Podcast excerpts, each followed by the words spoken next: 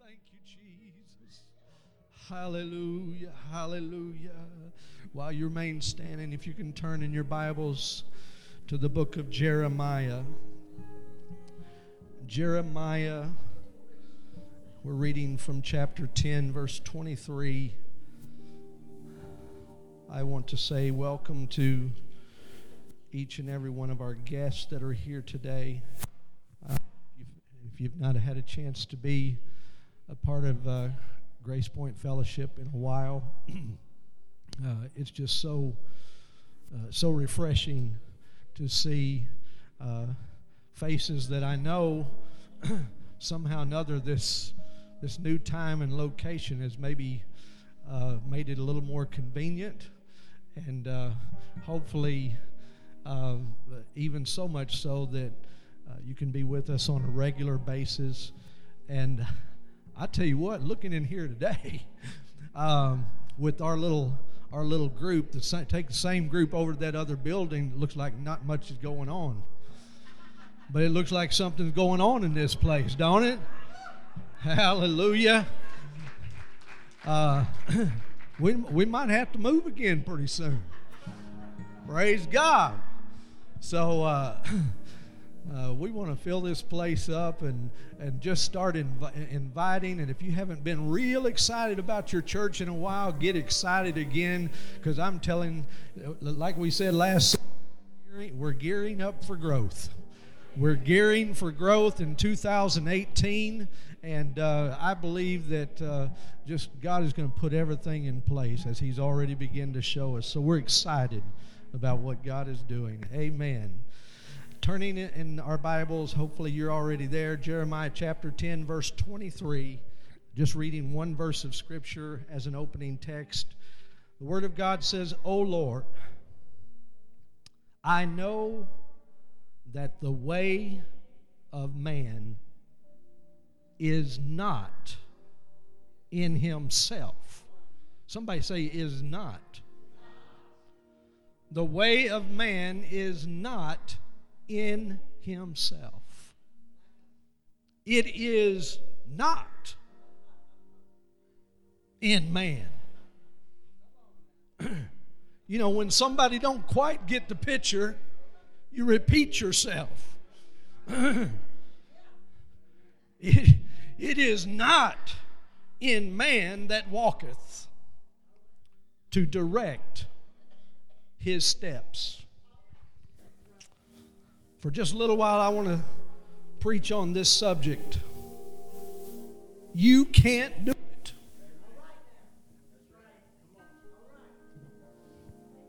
What a negative thought in this brand new building. Hallelujah. Turn to your neighbor and said, You can't do it be a little more emphatic and say, You cannot do it. God bless you. You can be seated in Jesus' name. Have you ever bitten off more than you can chew? What I mean by that, have you ever taken on a job or a project totally believing that you were going to be able to accomplish it, only to find out that it may take a whole lot more than you can individually do or handle. Anybody ever been in that situation? You found out there were some things you just could not do.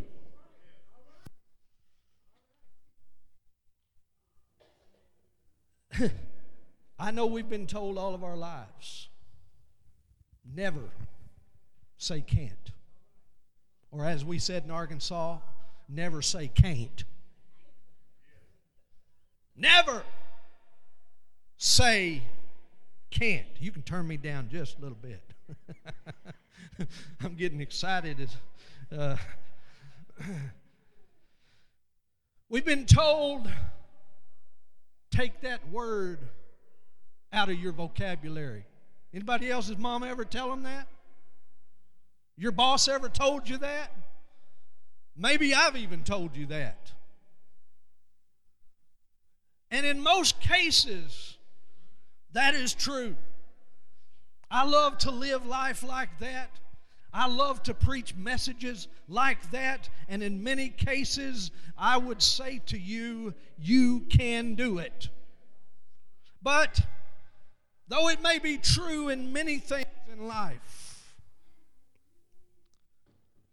on being a Christian and living for God with the hope of making heaven your eternal home, I'm going to talk to you today about three ways that you cannot do it. You can't do it. Number one, you can't do it by yourself. I read a little illustration that goes like this it said a gourd wound itself around a lofty palm and in a few weeks it climbed to its very top. How old mayest thou be? asked the newcomer. About 100 years, said the palm. About 100 years? And no taller than this? Only look, I have grown as tall in you, as tall as you in fewer days than you count years. I know that well, replied the palm. Every summer of my life, a gourd has climbed, climbed up around me, as proud as thou art, and as short lived as thou, as thou wilt be. There's something to be said about longevity. To try to do this thing by yourself is a short lived progress at the best. We know well the statement, we've heard it all of our lives. It's in the Word of God pride cometh and then the fall. It makes me think about the story of Naaman. Naaman, the Bible said, after all the good things it said about him, it said, but he was a leper. The little maiden that came into there and said, I tell you what, I'm going to paraphrase just a little bit. Your Majesty, with due respect, you are not going to be able to do anything about this. You cannot heal yourself. Pastor Rab talked about the woman with the issue of blood last week. I think she came to the same conclusion. She could not do it because the Bible said she had spent all the money that she ever had. That she had went to see the doctors, every type of physician. She tried every way possible. One day it came to her realization there is absolutely zero that I can do. I can't do this. Naaman had to say, you know, based upon the words of faith that this little girl had for him, he had to come to the realization, I can't do this. And he began to struggle with the fact of was he going to reach out for help from a higher power, a greater help than himself. And so he did succumb to this request to go and meet the man of God, Elisha. But when he went to the man of God, all he got was a message from him. Elisha didn't even bother talking to him himself. And he thought, how disgraceful is this? Doesn't he know how important that I am? He said, I thought surely that he would come and raise his hand over me and, and that he would speak these great words and that I would be healed. Instead, he gets a message from a servant that said, Go dip yourself in Jordan, the muddy Jordan River, seven times.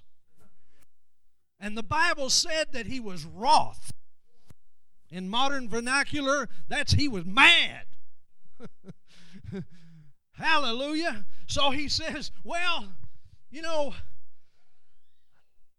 I, I, can, can I not have one of those clean rivers? And, and he began to name these rivers. He said, Now I'm willing to do that. You know what he wasn't thinking? He wouldn't know anything about a river if he hadn't heard from a man of God. And now he wants to try to choose his river. And there's people in this place today that you know you need to go to the river, but you're trying to choose your own river. You've heard the word of God, but you want to try to do it your way. This ain't Burger King.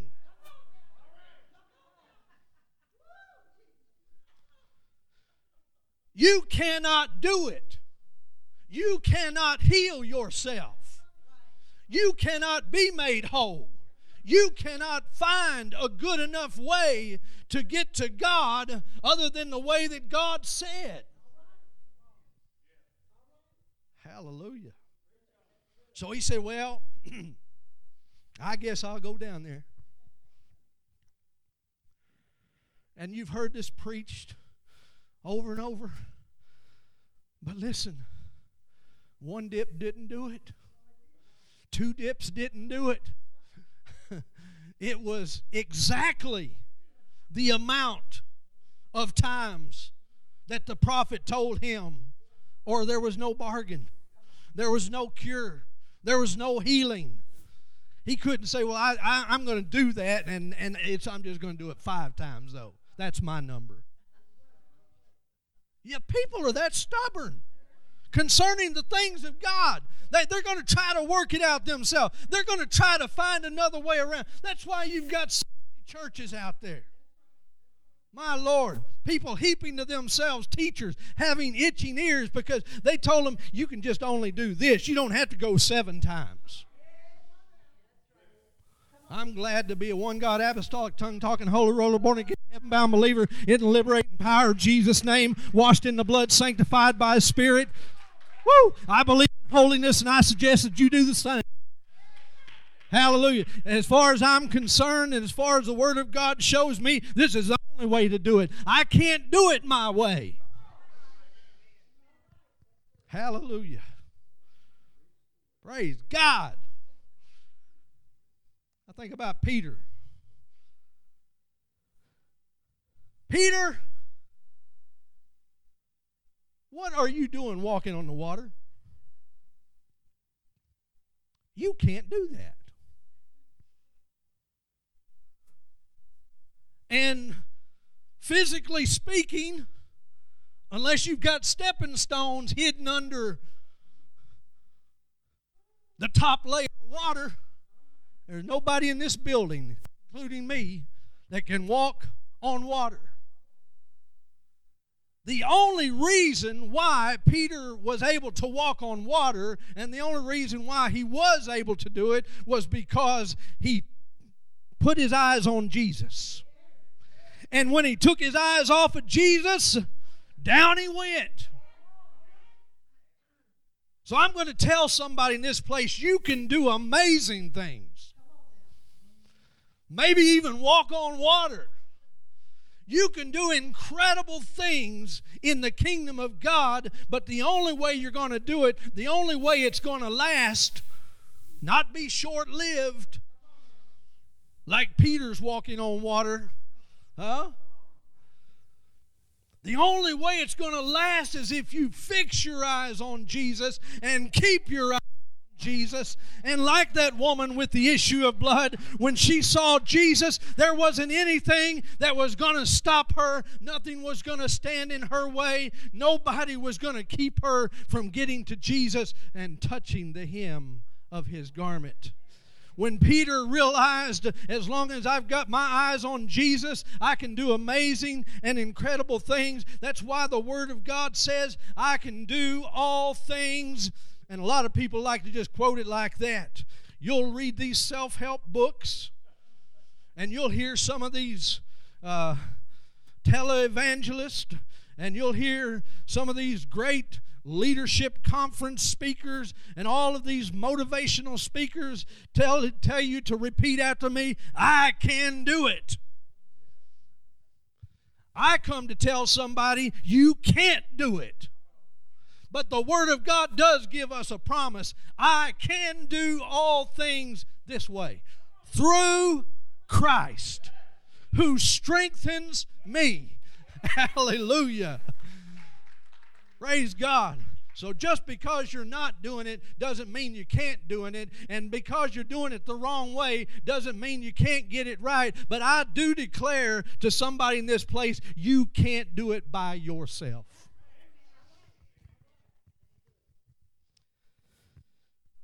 Number 2 you can't do it without the church. Come on, say say amen or oh me. You cannot do it without the church. Praise God. This is the greatest institution that has ever been formed in this world other than the institution of marriage. And sometimes I think it is an institution.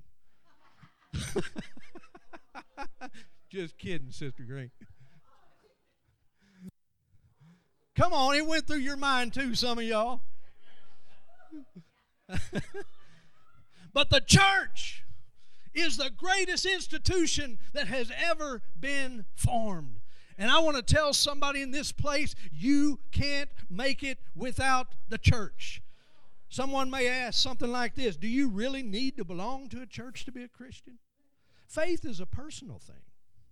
So why can't you just have an individual relationship with God? Me and Jesus got our own thing going. Y'all never heard that. Lots of people wonder about that.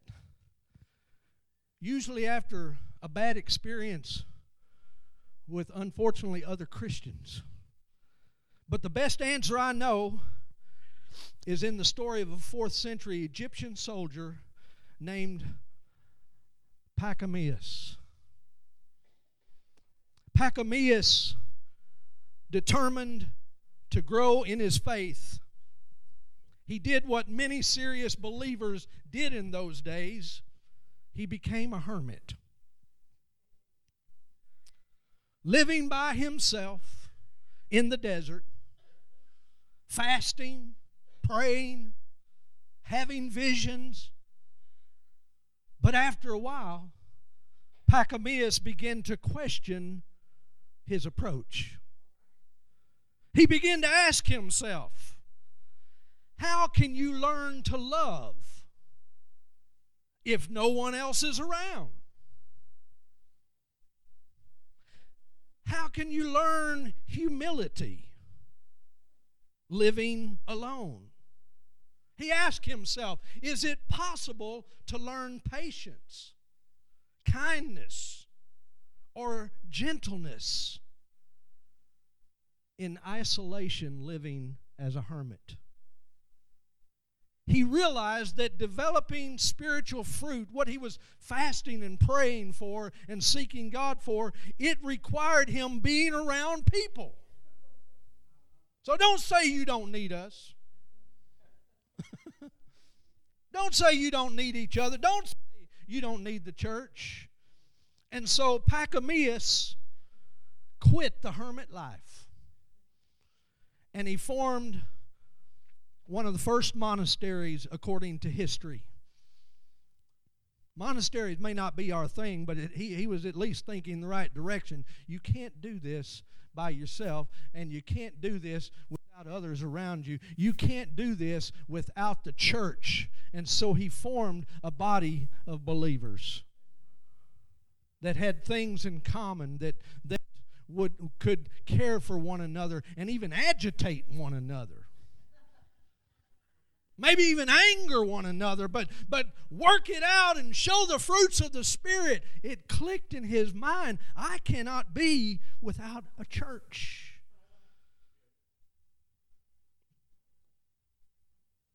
He said this He said, To save souls, you must bring them together.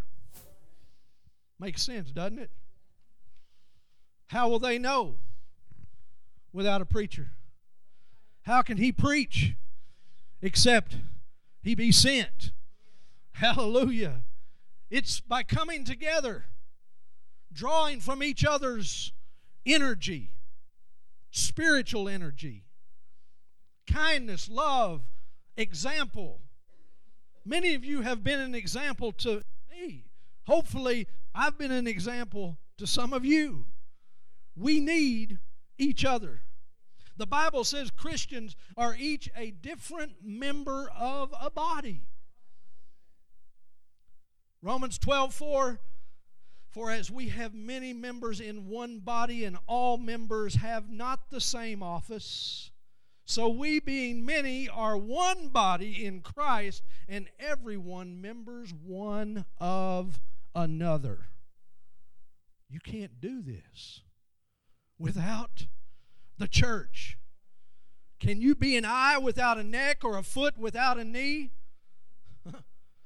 I suppose it's possible to be a disconnected member without a body. But the only way that that might happen is in a petri dish somewhere. You want to be in a petri dish all by yourself? I'm a beautiful ear. Look how well I'm growing. Look how well I'm maintaining. I'm not just joking about that. There is actually a lab in London, England, that grows human noses and ears in petri dishes. A fresh, newly grown nose waiting for a recipient. Why? Even they know it needs a body, or there's not much use in growing it.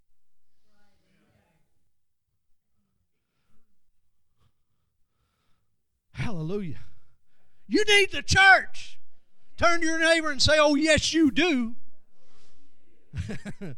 Hallelujah.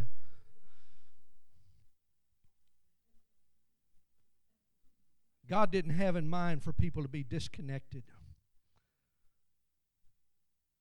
And when he said in Hebrews 10 24 and 25, let us consider one another to provoke unto love and to good works. And yeah, sometimes it is through provoking. Not forsaking the assembling of ourselves together as the manner of some is. I guess those are those people out in the petri dishes. But exhorting one another, and so much more as you see the day approaching. Hallelujah. I know it's not a, a, a big light on in your head that we're closer than we've ever been to the coming of the Lord. But this truly is the last days. And as we see that day approaching, it is so important that we are connected. You can't do it without the church. You can't do it by yourself. And lastly, and most importantly, you can't do it without God. In July, we will celebrate the Declaration of Independence. And there's all kinds of lifestyles, some I didn't even know existed until lately. They're, they're adding more letters on that LG, well, whatever else, it, uh, until it's going to be equal to our alphabet uh, uh, of people that are claiming their independence and coming out of the closet and, and, and, and trying to get somebody to accept, accept them just the way that they are. Now, I don't have anything against any of those people. I love the sinner, but I hate the sin. God loves the sinner, but he hates the sin. And those people that are trying to be independent and trying to say, I am a standalone man or I am a standalone woman, I don't need anybody else. I come to tell you different. You cannot do it without God. All of these people claiming their independence. But I've come to tell somebody in this church today if you're one of those independent souls that thinks that you can do it without God, today is a day to claim a new declaration. And that is a declaration of dependence. A declaration of dependence Now, I'm going to tell you in the flesh, it's not easy to become a dependent. True story. Seven years in the United States Army, Mr. Tough Sergeant. My wife was my dependent. Every form you would fill out, it would say number of dependents. I'd put one.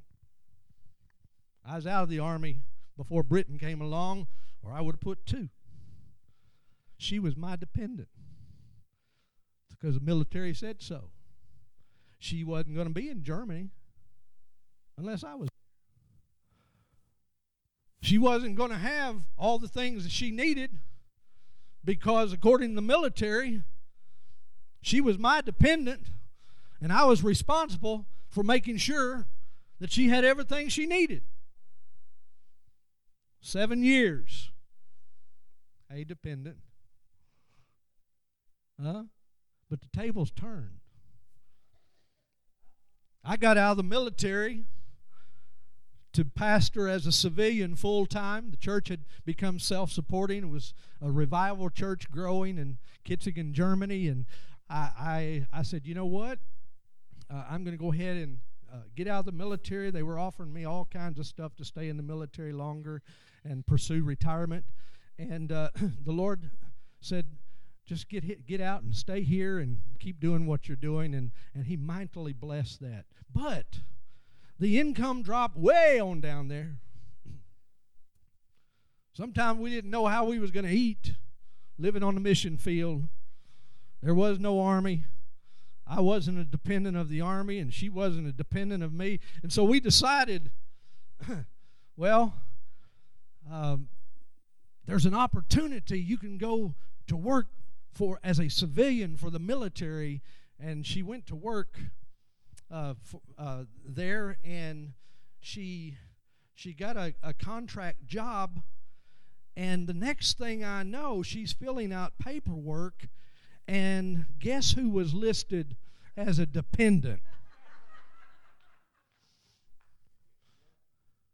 That was hard. Uh, there may be somebody in here, uh, your wife makes a whole bunch more money than you do, and that's tough on some people, you know? Nothing wrong with it.